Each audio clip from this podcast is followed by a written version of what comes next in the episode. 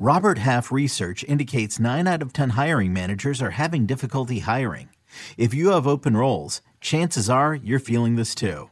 That's why you need Robert Half. Our specialized recruiting professionals engage with our proprietary AI to connect businesses of all sizes with highly skilled talent in finance and accounting, technology, marketing and creative, legal, and administrative and customer support. At Robert Half, we know talent. Visit RobertHalf.com today. Welcome to the Fantasy Baseball Today podcast from CBS Sports. One one pitch, fastball pulled and fast. Alvarez and toward the corner. Get out, Get out! Get out of here! Got a fantasy question? Email fantasybaseball at cbsi.com. Get ready to win your league. Where fantasy becomes reality. Now, here's Adam, Scott, Heath, and Chris. Welcome in, friends. It is Fantasy Baseball today. We have got the CBS mock draft breakdown going for you. I am Chris Welsh, piloted with Scott White and Mr. Adam Aizer. All three of us in the house, the three headed monster. We are back to break down this mock draft. But before anyone else speaks here, I have to ask this is my line of the night. Is Mike playing with fires or do snitches get stitches? Adam Aizer. uh, oh, he there's gonna be some retribution, I guess, at some point. But they're such cheaters. They're such cheaters. Oh my gosh, they cheat so much. Take the trophy away. Take it away, boys. Scott, put, put it in the pocket. Take it away. How offended are you? Uh, now, what I'm so amazed about, and as much as I can hate Twitter and hate social media sometimes because it can be very draining in our lives, moments like um, today, Tuesday, as we're recording this, where you get this breaking news where a major league player is snitching on a major league baseball team about cheating. Twitter never really seems to disappoint because on the surface we would look and we would say, "Wow, hey, a player's doing the right thing. He's outing a team that continuously has these type of issues." Yet Twitter never disappoints, Scott, and they give us the amount of people that are mad at Mike Fiers for being a snitch. Yeah, I guess there was some of that. Uh, There's a lot of it. What are you talking about? There's a lot of it. Reactions. Look, like Twitter is, is never the place to go for a nuanced take. It's it's uh-huh. extreme reactions on both sides of whatever the issue happens to be. Um, I don't know. I I mean, like God, obviously teams cheat, right? And the ones who have teams that have outsized success get outsized attention, outsized scrutiny, right? Like we've seen the this Yankees with the Patriots. And, Yankees and, do not let's come on now. let's keep going, Scott. The, we've seen this with the Patriots and the NFL. Um, teams that get caught are aren't necessarily the worst offenders. I mean, not necessarily teams, not even necessarily in a sports context. You could apply this to anything. It sounds like you're saying there's always someone that has to be a scapegoat to a bigger problem that is league wide, but the Houston Astros are the poster child for it. And real quick, by the way, because I didn't set it up, but most people know the story, it's that uh, an athletic article was posted, I believe it by Jon Heyman, if I'm remembering it correctly, that essentially outs the Houston Astros for putting up a series of video equipment to be able to monitor the uh, the pitch calls. And what came about in it in the article that Mike Fiers uh, starts talking about, and then Danny Farquhar is in the in the article as well, that says, and there's some video out there that multiple people have done breakdowns about. Not only did was video equipment used uh, to uh, get pitches, but furthermore, you can see in some video during a playoff series where the Houston Astros were going so far as to use banging of bats against the dugout for changeups. Yeah. And that was an amazing thing. And there's video coverage of it where every time a changeup hit, it was almost in real time. You would hear the team with bats. And uh, Farquhar, who's now a single A pitching coach with the White Sox, he kind of figured it out while it was going on. They changed up their pitch count and uh, or their uh, their signs, and it ended up working because they couldn't do it anymore. And Mike Fiers being not only the person that outs him, but is uh, uses his name in the article, allows to use his name that he warned the uh, team, I believe, was the Detroit Tigers in 2018, that the Houston Astros did this. It's a big deal. It is. It is really a big deal, and I'm glad that he did it. I'm glad that he put his name on it. And look, there's just too much cheating. You know, it's it's like a sport where there's I think every sport, you know, there's a lot of cheating going on, but this has gotten too far with teams using technology. So yeah, I, I mean that's where that's where I think the line probably Right. is, right? I, I mean, Definitely. sign stealing. You, you know, you can have. Or we talk about pitchers tipping their pitches. They had a bad start. Oh, maybe he was tipping his pitches. I mean, if you if you happen to notice that as a hitter, you may not even be looking for it, That's but you're not going to use it. You No, know, like cheating at all. No, the line stealing is not cheating. But when it's done, when you've got a camera putting, you know, giving a feed into the dugout, and then players banging trash cans or you know hitting their bat against the dugout or something, that's obviously crossing a line. And it's just so funny because like there's there was so much smoke. There is so mm-hmm. many accusations against the Astros cheating, and now I just don't see how they could possibly deny it. When a former player puts his name on it, it's obvious they're doing it. I'm not naive enough to think they're the Well, only it's- doing it, it- but it's also a question of who's doing, like how far up the ladder this goes. I mean, the the piece. Uh, the go- the it's all Athletic- getting to the government, Scott.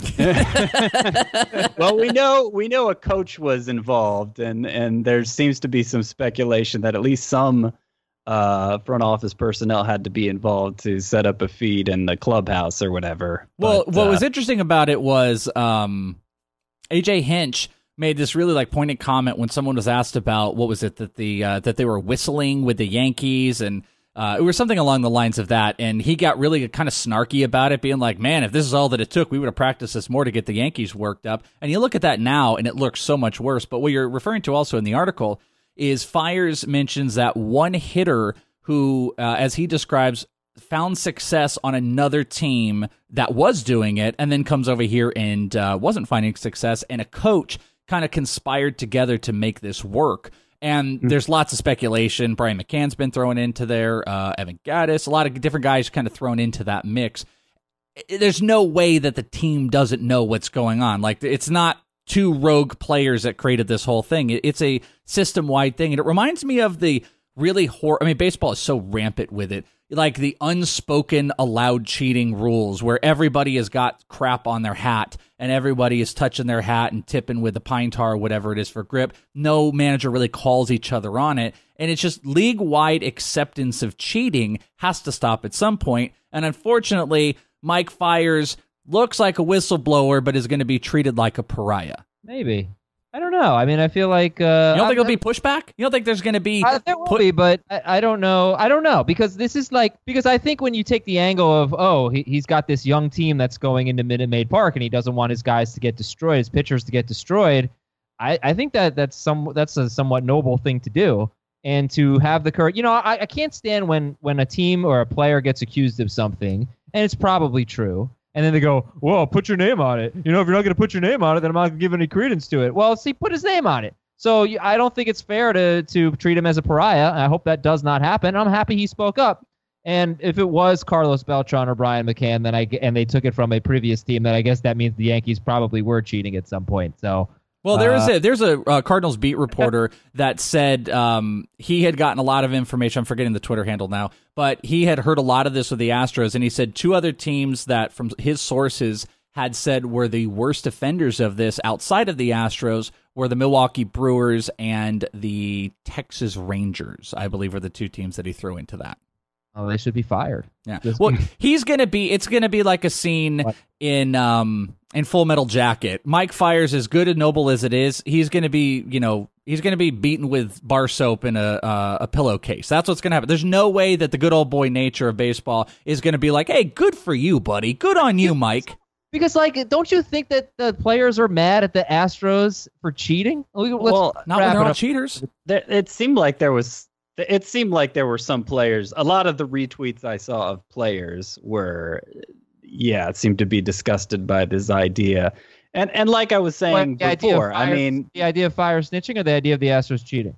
the idea of the astros cheating Okay. and like i was saying before it- like there have been a lot of there, there's been a lot of venom directed at the astros uh, Rightfully so. from from other players, from other organizations. Uh, I mean, Trevor Bauer's been, uh, you know, he's had a lot of negative things to say about them over the last couple years. Like, I think partly that has to do with success, partly that has to do with, um, kind of the way, uh, you know, that they, the the whole data versus tradition argument in front offices and how they're at the forefront of the data movement. The Astros are, and part of it's uh, you know, probably justified too. Um, but you know, a, a lot of there, there's been kind of a sense that a lot of the league is out to get the Astros, and so that makes it. I, I think that makes should make things uh, gentler on Mike Fiers because of that. Can I give one final thought here? Like the Welsh is obviously a stitches a snitches get stitches guy. Like you are a gangster. I Welsh. don't. I don't. By the way, I like fire. I do have to correct. By the way, it was Ken Rosenthal. I said Jon Heyman. I'm not at all. To be honest with you, I, I have to. I do have. To, I have to find my um my pillars to stand on sometimes because I will fall into a trap of looking at this and be like, who cares? You know, like let him cheat. I, I want my game the most entertaining as possible. Sure, would I like it clean? I'd like it cl- clean, but this is this is like low end drug dealers calling out high end drug dealers. Like they're all cheating. They're all finding ways to curtail the thing. So to me, it's little. To, I, I would commend Mike Fiers for it, but let's just be real. Look at anytime anybody speaks up, the good old boys step in. And uh, Mike Fiers is going to be probably a tough, tough player for everybody, uh, for teams and organizations to get around. Someone will do it, but there's going to be a little bit uh, lack of trust in him. I'll get a little gangster though, but I'm I don't I don't think uh, snitches need level- stitches. You are a love, low level drug dealer, and stitches stitches get stitches. that is that is what we found out today. in the Welsh. Wu Tang, Wu Tang. All right. Uh, let's let's change it up before we go to the uh, the CBS mock, uh, which is really good. Scott White set this up. We got a bunch of good stuff. Adam, myself, and a bunch of others as well. Obviously, Scott set it up. But let's go to a question. You guys can send in questions. Fantasybaseball at cbsi.com. And this one got forwarded to me. This is a great question. It's very important. Coming off of a very serious issue with Mike Fiers, we're about to break down everything for 2020. But this might be the biggest issue that we have in this show today. This is from Scott in Rochester. Is it just me, or is there something odd about the way that Scott White says the word didn't, couldn't, shouldn't, and wouldn't? Can't place my finger on just what it is, but every time he says one of those words, I find myself repeating it out loud and thinking of making a drinking game out of it. All right, so let me let me try to do it in in my podcasting voice and diction. Couldn't, wouldn't, shouldn't. Yeah, Right? Is that is that how it ends up you coming out? swallow some letters. See. I, I have a problem. All right, and this is my problem. It's something. Well, it, my problem is that I speak slowly, and not just that I speak slowly. I do everything slowly. I write slowly. I move slowly. My heart beats slowly. It does. Very It- it- I have a low heart rate. Uh, and so something I've learned in over 10 years of podcasting is that if I talk at the pace I'm most comfortable, it will be a snooze to listen to. And, and people listening, it, it probably already seems like I talk slowly, but this is this is about twice as fast as I'm comfortable talking. this is 1.5 so- speed on the We have to podcast. Speed up. Yeah, we have to speed up Scott's audio in post.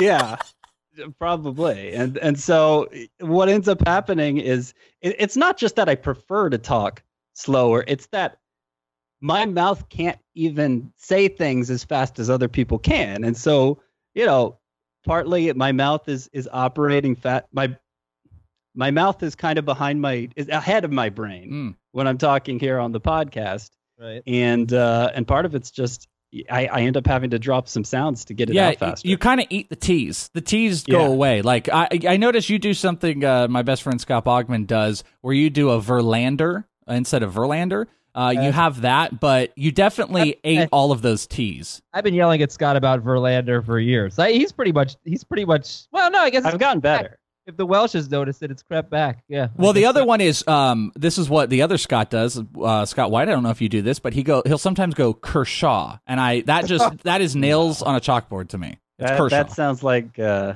one of Dale Gribble's catchphrases. Yeah, I mean, I'm not one to talk. I'm an idiot who you know says everything wrong uh, on a you know ten minute basis. But you definitely eat some of those idn'ts, couldn'ts, and shouldn'ts, and wouldn'ts. Can we? Let's try it one more time. Try it one more time. Well, I can. Couldn't. Oh, Wouldn't. oh, Let's do Shouldn't. I, I can do it, but it, I would have to slow things down so much to get it out right. It's not worth it. I like it. What were you gonna say something on that, Adam? No, not really. I think we'll, we'll hear. I'm sure at some point in today's show, Scott will say didn't, couldn't, shouldn't, and wouldn't, and we'll we'll take a drink. Nobody Come on. caught. I went Edam, Idem. Did you get anything there, Idem? All right, uh, let's get into this CBS mock. But I first want to tell you about our friends over at SeatGeek. Do you ever feel like ticketing websites make getting to the event difficult on purpose? I know I do. With millions of live event tickets and price match guarantees, SeatGeek proves there is a better way. You can search sports, live music, comedy, and more. In an industry that tends to stagnate, SeatGeek decided to stand out from the crowd.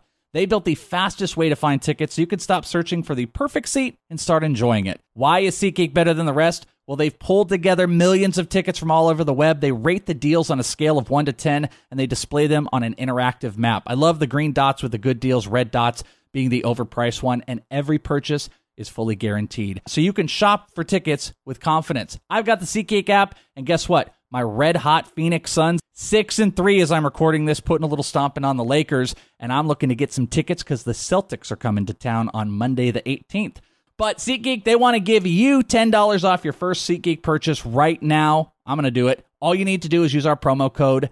Download the SeatGeek app today and use promo code FANTASY for $10 off your first purchase. That's promo code FANTASY. Get $10 off your first purchase. Now, Scott White, you put together this uh, beautiful 5x5 rotisserie mock draft that we're going to be breaking down. And uh, just so happens that you have an article over on CBS uh, covering it as well, right? I do. Yes, I do with a few observations in bullet point form. Uh, I'm sure many of them will come up organically in the discussion of this draft. Okay. Well, we're going to go through some rounds here. The participants in the draft, you've got Scott White. I don't know everybody. Connor Henry. Who is the itch? The itch is writes for Razzball, and nobody by Razzball goes by their actual names. I thought this was because they were all wealthy and didn't need to have Hmm. any sort of stature, didn't need to have their name out there. Uh, but after podcasting with Donkey Teeth, Yeah. I found out this isn't true. I feel Donkey very- Teeth is the name he goes by. I feel very But he's not triggered with. I feel very triggered with someone with the in the first name there, so I just want to point that out. I'm I'm I'm on watch. Uh, our buddy Ariel Cohen, Chris Mitchell, Aizer's in there, Towers, Tim McLeod. I am in there, Daniel uh, Preciado. I don't know who that is. George Kurtz and Phil Nebshik. Pane- Ooh, wouldn't, couldn't, should not have tried to say that name. that was uh, those are some of the participants in this one. It's a 12 teamer here. And uh, I don't know how you guys usually like to do this. Let me burn through the names who went 1 to 12. I've got some notes on here, but let's definitely start with uh, Scott White. So, uh, 1 to 12, the draft went as such. Mike Trout with the number one overall pick. This will be a topic of conversation. Mookie Betts, number two. Ronald Acuna, three. Christian Yelich went four. Chris Mitchell took uh, Francisco Lindor. Adam, you took the first pitcher off the board at six with Gerrit Cole. Then Chris Towers took Cody Bellinger. Trey Turner. I went Juan Soto at nine, followed by Bregman, Verlander, and Arenado. So we had two starting pitchers go in the first round. So, Scott, why don't we start with you because you had the first overall pick. Probably the easiest decision, but as we've learned, talked, and I've even pulled people out there, as good and as solid as Mike Trout is the number one pick, it's not the biggest slam dunk of 2020. Oh, I guess not. I don't know. I, I would, didn't think twice about it. Well, know you didn't, but you also don't value stolen bases. I wouldn't say I don't value stolen bases. I just look, Trout's supposed to give you stolen bases, right? I, mean, last year wasn't one of his best years for that, but the last time he was down in the teens, he bounced back in a pretty significant way. So I don't think we should rule him out for stolen bases going forward.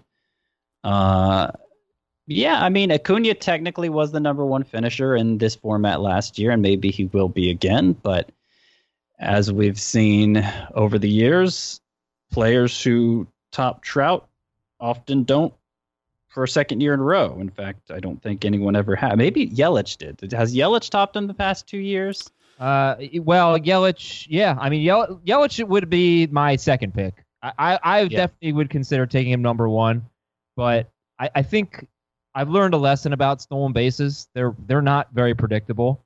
You know, you you draft who did, I drafted two guys in our Roto league. Jose Altuve was one of them, and I, I can't remember who else. Thinking I was going to get steals, and neither of them ran. Uh, Mhm. Trout's stolen bases went down. Betts didn't run as much. So if I knew that Yelich was going to steal about 30 bases, I would take him number one. But I don't, so I'll stick with Trout. Scott, you know, is always going to be Trout number one.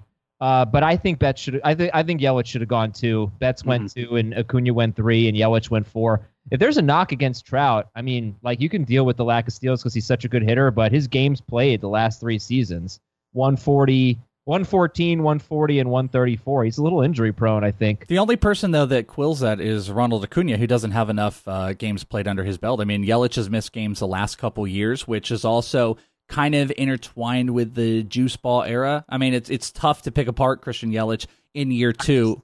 What is the justification for taking Acuna over Yelich? I, I just I don't get it. And well, 40-40. I mean, high end average r- runs, The- the RBIs. predict- the predictability of the steals, I guess. And I, I generally agree with you, Adam, which is part of the reason I'm not paying up for steals, but it's more for the steal specialist like the Adalberto Mondesi, Jonathan Villar types. Uh, I mean, Acuna once, the year and a half, or it's been more than that actually, nearly two years that he's been at the big leagues. When he's hit leadoff, he has run. And uh, I mean, Brian Snitker's on the record saying he's not going to mess with his lineup spot anymore. So I think 30 steals at least is a reasonable expectation for him. And among all the first rounders or borderline first rounders, except for maybe Trey Turner, I think that's Acuna is the only one you could say that about. Okay, but let me ask you guys something then.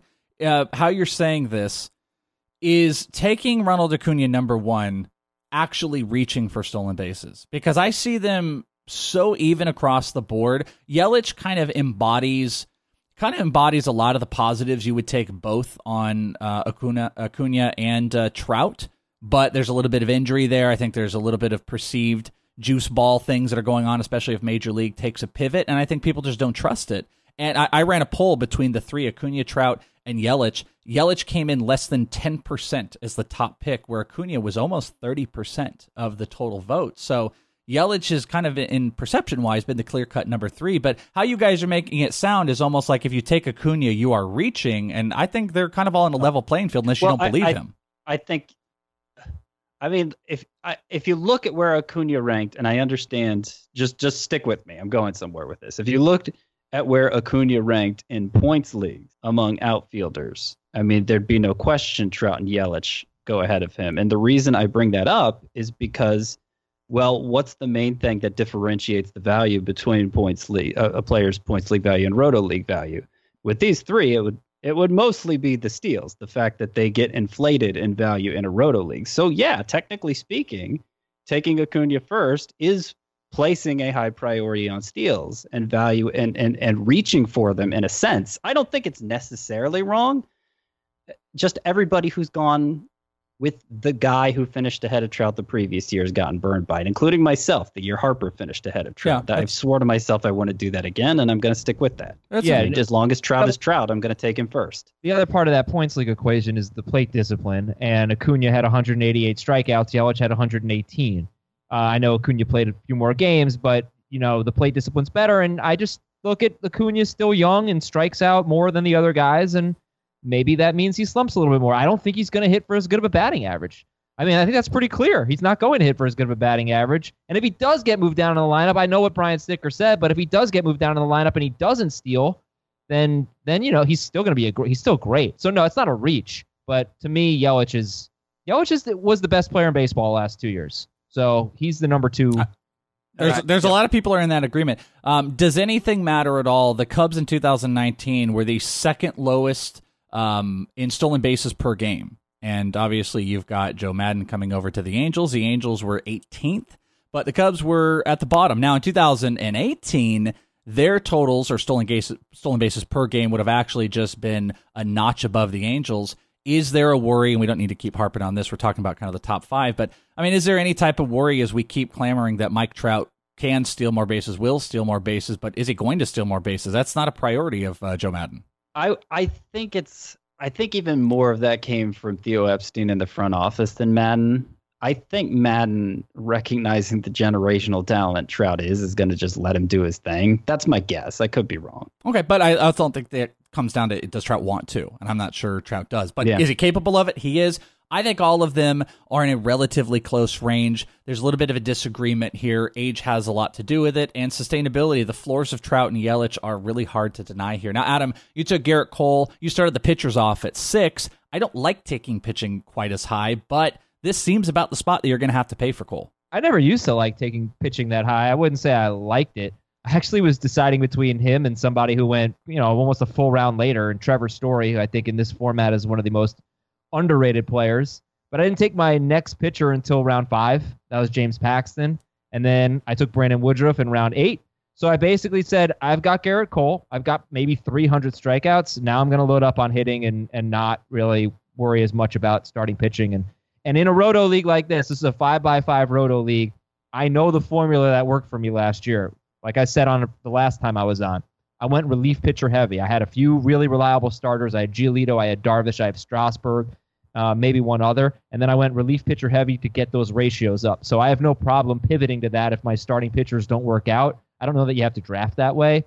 Uh, so I didn't want to put a huge premium on starting pitching in this format, uh, like in in terms of numbers, but getting Gerrit Cole allowed me to sort of you know get hitters in the next four rounds or the next three rounds. And there's so many good ones in like rounds three, four, and five that you can take.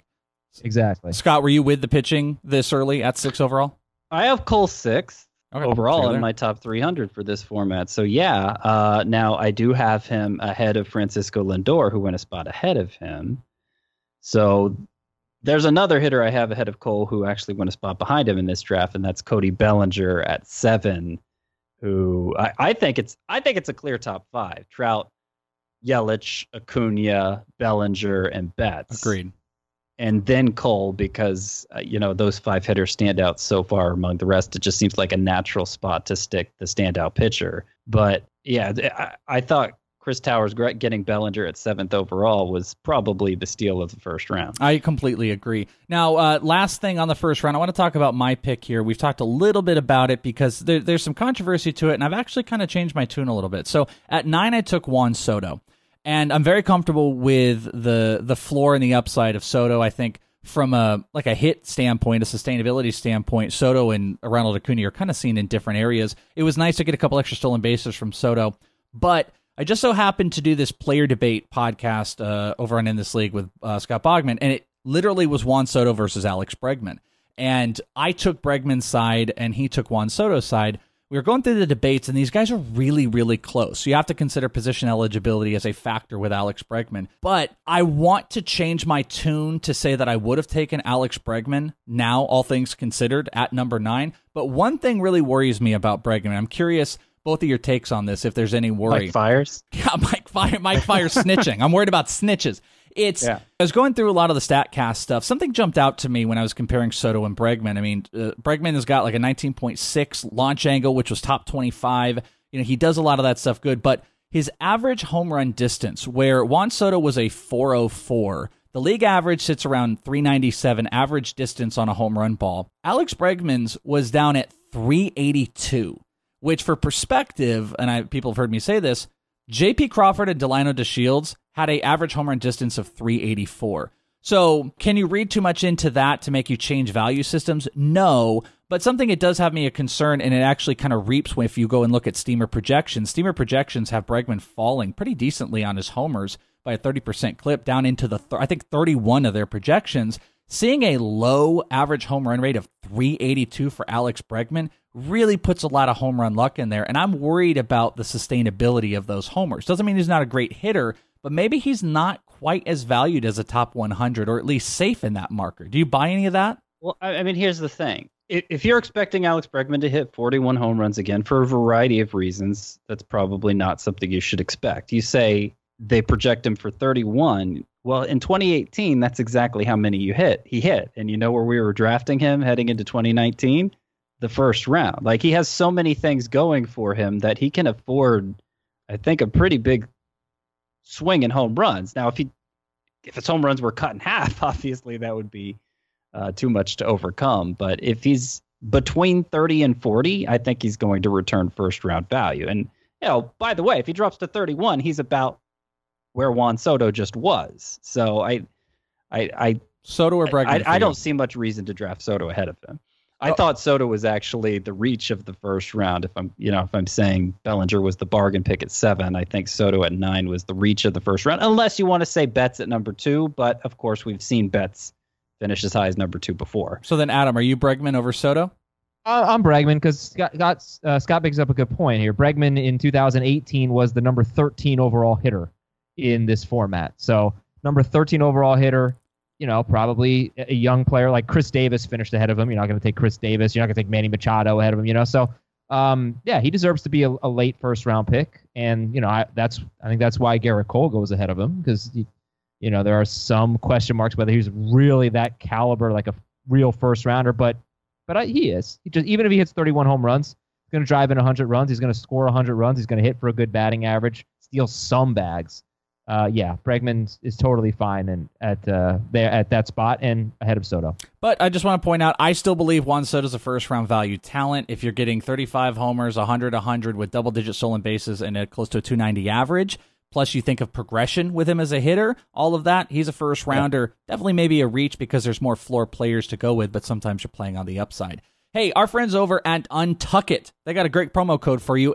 FBT. Have you ever wondered why traditional button ups look so long and baggy? I know I do because I'm tall. I'm six foot four, and this is always a problem for me. Plus, I'm not as suave as some of the people I podcast with here with nice jackets and tucked in shirts like Aizer and Scott White. I like it. I like it casual. I like it out, and that's why Untuckit is perfect for me. Untuckit shirts were specifically designed to be worn untucked. No matter your size or shape, their shirts are the perfect untucked length Untuckit is big in my household. Their shirts were the perfect fit for me and my son. I got the two inch longer length, which is what I needed. Both shirts I picked up, absolutely solid fit. I was worried about my seven year old who's growing every single day. I uh, followed their instructions, absolutely nailed it on the first try when we got his shirt. With tons of styles to choose from and a surprisingly quick turnaround time, it's going to be more difficult dragging me to a store than it's going to be jumping on untuckit.com. With more than 50 fit combinations, Untuckit shirts look great on tall, short, slim, and athletic guys of all ages. Try it on in person at one of Untuckit's 50 stores or go to untuckit.com to get started. They even offer free shipping and returns for all orders in the US, and you can save 20% on your first order by using my promo code FBT at checkout. Untuckit.com, promo code FBT. All right. Uh, second round here. DeGrom, Freeman, Story, Scherzer, JD Martinez, Judge, Jose Ramirez, Harper, Altuve, Tatis Jr., Rendon, and Chris Sale. Adam, let's start with you with your pick here. I thought you got a uh, slamming good deal on Jose Ramirez after you took a pitcher in the first spot. You got your power, you got your stolen bases, and you got a little bit of value. Well, maybe. We'll see which Jose Ramirez shows up. Could pass him up there. So he was the seventh pick of round two. DeGrom, Freeman, Story, Scherzer, JD Martinez, Judge, and then and then Ramirez. Um, I was really considering Jose Altuve. I had a, a, a thought that maybe Altuve would fall to the third round, but I think he showed that he got healthy in the second half, and he was arguably the, you know was one of the best, very best hitters in baseball after the break. So and the playoffs help him a lot.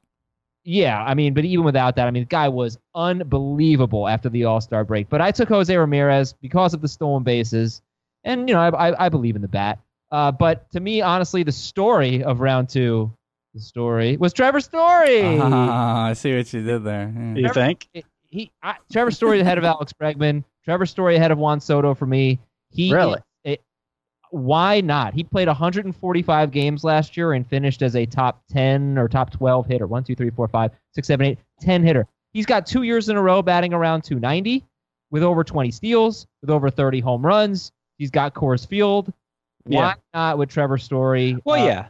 Yeah. I, I, think he uh, he validated the 2018 breakthrough in 2019, and if he's going to keep stealing bases like he has the past two years, he's he's a borderline first rounder. I don't think 15 is that low for him. I have him 12. I have him one spot behind Bregman, but I do have him seven spots ahead of Soto. So, um, you know, I I'm more with you than not, though. I'd still take Bregman ahead of him. I don't know that he's the story of round two. Uh, I think I think the story of round two is Anthony Rendon sliding to 23. Wild, yeah. Because I have him, I'm 14. Were you salivating, and, by the way, when it was one pick away oh, from yeah. you? yeah, because I had the last pick of round two. I I was I was going to uh, not even one second was going to go off the clock. Me making that pick, and it wasn't meant to be, unfortunately. But yeah, Rendon I you know I wouldn't take him ahead of Story in this format since the steals are so important. I wouldn't take him ahead of Scherzer, who I think is uh, there's some injury risk there, but he's basically as good as the two first round pitchers Verlander and Cole. Uh, and I took Scherzer by the way with the fourth pick in the second round, and I completely agree because Scherzer, outside of if you want to attach the injury stuff, uh, average fastball velocity in 2019 highest of his career, K per nine inside the top three. He was in the Yeah. 12s. He actually was number two, just behind Gerrit Cole. All the underlining stuff. He threw his fastball a little bit less to the slider, a little bit more. All the underlining stuff outside of some back problems stuck. So this isn't a Clayton Kershaw issue. So I ended up getting Max Scherzer as the third pitcher in the second round to go on top of uh, a guy like Juan Soto. So I felt like I Yep. minimized some of the risk in Juan Soto by taking Scherzer, and we end up having you know a total of five starting pitchers taken in the first two rounds. Yeah, and, not- and actually Scherzer went behind Degrom in this draft, Yeah. which.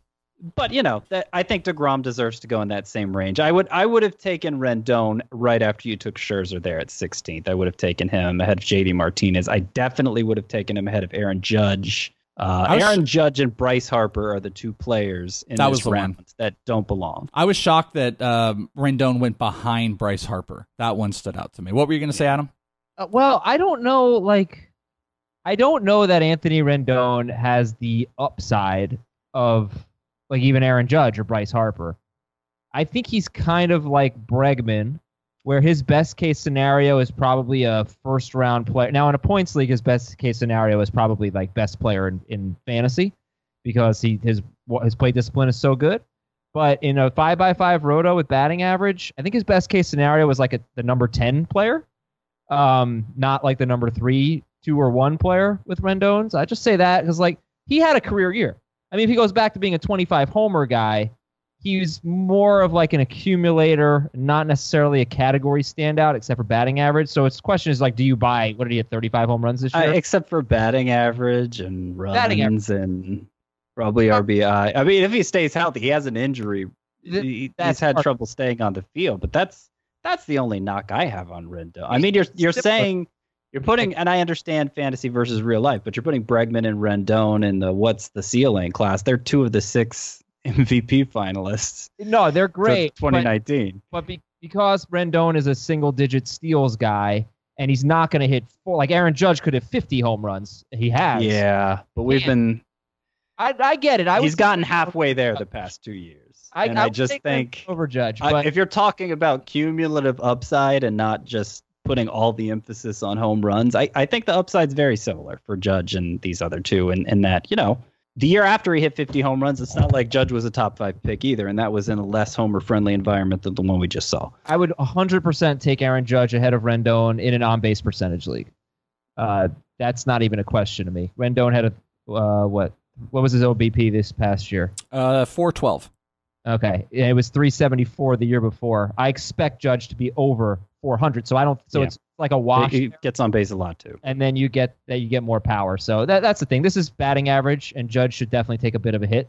Uh, but in an OBP league, Judge is Judge is to me a borderline first rounder in OBP league. He just can't stay healthy. Now I'm going to jump into the third round, and we'll piggyback Scott's both picks here. But in the third round, he started off with Rafael Devers. It went Walker Buehler, Starling Marte, Machado, uh, Adalberto Mondesi, Charlie Blackmon, Xander Bogaerts, Jack Flaherty, Pete Alonso, Javier Baez, George Springer, and Paul Goldschmidt. So Scott, you were able to get uh, one of those top end elite pitchers. You started your draft off with Devers, Sale, and uh, Mike Trout. Not a bad start. Not too shabby. I'm glad you think so. I mean, this turn makes me nervous because while I, I I do consider Chris Sale one of those top end pitchers, he's the one nobody wants. I'm Agreed. probably one of the highest on him in the industry. So But you can Uh, make that ri- when you take a when you have the floor of a guy like Mike Trout. I feel like you can take those risks. It enables you a few more risks.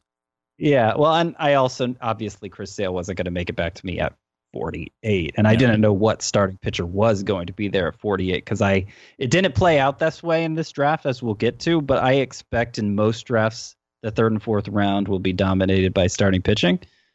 Um, so Sale made me nervous for that reason. Devers made me nervous because uh, among the hitters I could see going in the second round, he seems like one of the uh, one with he has some of the biggest questions in terms of sustainability, repeatability, uh, in, in term and with regards to the season he just had, particularly if the Red Sox kind of uh, start trading off assets and he doesn't have as strong of a lineup around him.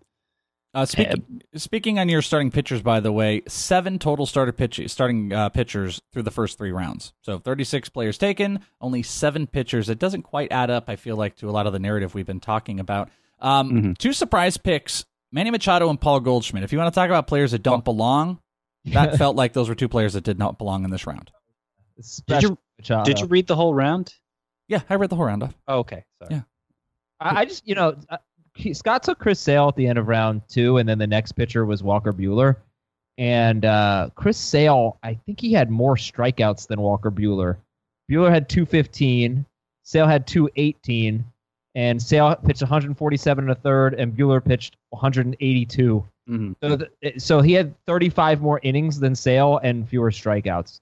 So Well, like that, that picks makes sense in that regard. Yeah. Sale's upside is still If you're not worried That- about the injuries, still I mean, makes sense. d- if you're if you're just counting double digit strikeout starts, Sale was second in baseball, even though he missed, you know, like two months of the season. So yeah, he's still there's still plenty of reason to believe he's an overpowering pitcher. Uh, but I'm I'm with what you were saying there. There are a lot of picks in round three here that just you know I, I think it's kind of just a phenomenon of drafting in in October November is that not everybody you're going to get in a draft with you is in the same state of putting together their rankings for 2020 and you're working out of last year's draft room. So players that were high last year kind of get inflated uh, just because of that because like machado uh, javier baez paul goldschmidt like those are those are like for me round five six and later types I you thought know I, I thought per, I thought perception though by like Mondesi over Baez. I thought people might question that. I think from a team construction standpoint, it's still a no doubter. But like I'm not sure Baez belongs in that same conversation of those players you're talking about. I mean, he's not spectacular, but it felt like he belonged more than Machado or Goldschmidt did. Well, here's the thing for me, right? Because I, I agree. I mean, Baez, we were killing last year as the biggest bust, and I think we we were pretty wrong about him. But um, I look at like I look at the hitters that go in, in this round, right? Devers, Starling Marte. Remember, we need steals. Machado, Adalberto Mondesi. I I took Charlie Blackmon. I liked that pick. Great value. Uh, Xander Bogaerts, Pete Alonso, Javi Baez, George Springer, Paul Goldschmidt, and it just doesn't feel right. But then, like, go to the next round. Whit Merrifield, Ketel Marte. I know Scott's gonna like that pick, and Chris, you actually took him, or the Yeah. Welsh, you took him. Gleyber Torres. I took Ozzy Albies, Giancarlo Stanton, Anthony Rizzo, uh, Yordan Alvarez. Like Yordan Alvarez. I I don't I don't know how many hitters deserve to go ahead of the ones in round three. You know what I mean? I think that's probably why Scott was saying round three is going to be dominated by pitchers because the hitters just feel a little out of place. It's yeah, like, uh, people, people. I yeah, don't there's a displacement.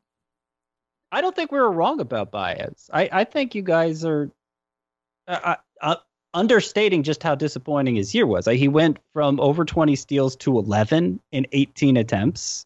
So, like, is he ever going to run anymore? He didn't that Well, it was also successfully I- last year. I just want to point out it was the team thing. The team was 29th in baseball in average Oh. steal attempts as a okay, team. Okay, but he so. still managed to do. Well, he still it- managed to steal a lot of bases for the team the previous year. very he true. only had 29 home runs. Like But the main he- thing he he brought missed- to the table missed was time. power. He missed time. He played 138 games. If he had played a full season, he probably would have been about 34-ish home runs and close to 100 RBIs and close to 100 runs with a 281 batting. I think he had a fine season, but That's a really good. tons year. of hitters That's- did. I mean, Eduardo Escobar had better numbers than that. Well, that's Like, what I'm saying. Like, so, so I, mean, I don't know. Baez finished behind Muncy in this format. Josh Donaldson, Danny Santana, Eddie Rosario. Missed, Hey, he wasn't 25 games or whatever. Yeah, you're I- not. It sounds like you're not discounting the uh, the time missed. That's Oh, what I am. Like Scott White. I am. well, who should who should which hitter Scott which hitter should have gone in this round that didn't? Um, let me look at my rankings here. Uh, well, Ketel Marte I have going in the second round, and you Right. mentioned him going in the fourth. Do you see? Do you see the Uh, elapsed it's still time it took me to take him? By the way, look at the elapsed time. Or if you don't see it, two seconds it took me to take Ketel Marte on the draft. Yeah, yeah. No, that was that was somebody who uh, I was hoping would continue to fall to me. Obviously, that didn't happen. Uh, no, it's that's really where I see more pitchers going in in, in my rankings because there are so many redundancies, and particularly Javier Baez like redundancies. I mean, he's eligible at one of the deepest positions, shortstop. The main thing he brings to the table, power, is something you can find anywhere. So I, I, I'm. So do you I'm think the third round looks fan. like Strasburg, Snell, and let's say Shane Bieber are replacing Machado, Baez, and Goldschmidt? Is that kind of fair to what you're talking Uh, about? I Clevinger, Bieber, and Strasburg Okay. would definitely be going in the third round for me. I actually have the two Indians pitchers, Clevinger and Bieber, ahead of Flaherty and Buehler, who went early in round three. I think I think that you look at these rounds, right, and you might not see a huge difference between a guy who goes in round three or four. And by the way, Chris, you took Pete Alonso, and I think that was a great pick. I mean, the guy hit 53 freaking home runs. He he deserves to be a top 35 pick. Um, I think you look at some of the hitters that go in round six, like Carlos Correa and and uh, Josh Bell, Tommy Pham. Like, I don't know that there there's such a difference between them and some of those hitters. So why not why not take the risk? Why not be ridiculed by everybody? Why not take Vladimir Guerrero toward the end of round three, early round? He went in round six. Why not go swing for the fences and take an upside? Because look at the caliber of hitters that are still being drafted here. Like, Well, look at the I caliber that are dropping. They're not that good. You don't even like Javi Baez. and look at the caliber of pitchers that are that are going to be gone. But they're dropping also. Take but they're well, they gone. shouldn't. I, that I think is going to be a trend that sh- like that. That was one of the biggest takeaways for me in this draft. It's not so much that I complain about the order the pitchers were drafted in, just how spread out they were. When they're really, it's really it becomes really hard to distinguish outside of the top four uh, who deserves to go where. And you know the fact that there's this range of four or five rounds that they go in to me seems unrealistic and not the best uh, the best way to uh, to account for the drop off that's going to happen at that position. And I and I think Adam kind of hit on something though that once you get closer to drafts, I think at this point there's a lot of people trying to figure out where they are and how they're going to place 2020. And I think once people have a better understanding and more of a draft strategy, you're going to see more risk. I do not believe you're going to see Vladimir Guerrero fall like he did. I do think you will see some pitchers go up quicker, and once people catch up to guys like Ketel Marte, they're not going to let him slip into the fourth round, which takes us to the end of the show. You thought we were going another round. Nope. It is part one of the mock draft breakdown.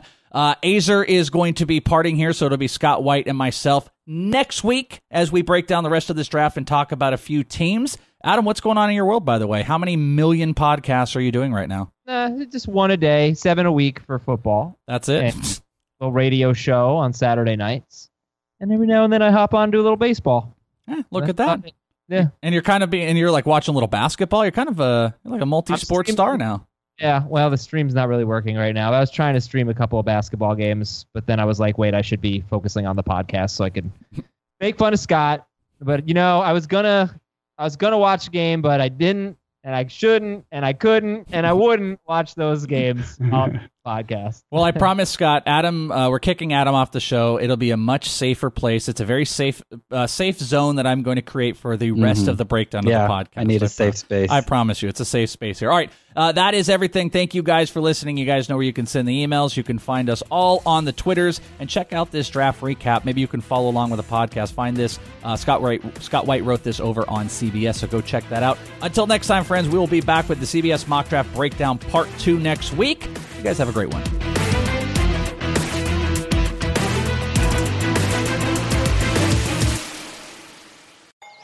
Paramount Plus and the National Park Foundation present A Mountain of Zen. Are you still listening? Good. Take a deep breath. You needed a break. This Earth Week, you can live stream seven national parks for seven days on Paramount Plus. So, yes, you can literally stream a stream. Paramount Plus, official streaming partner of the National Park Foundation.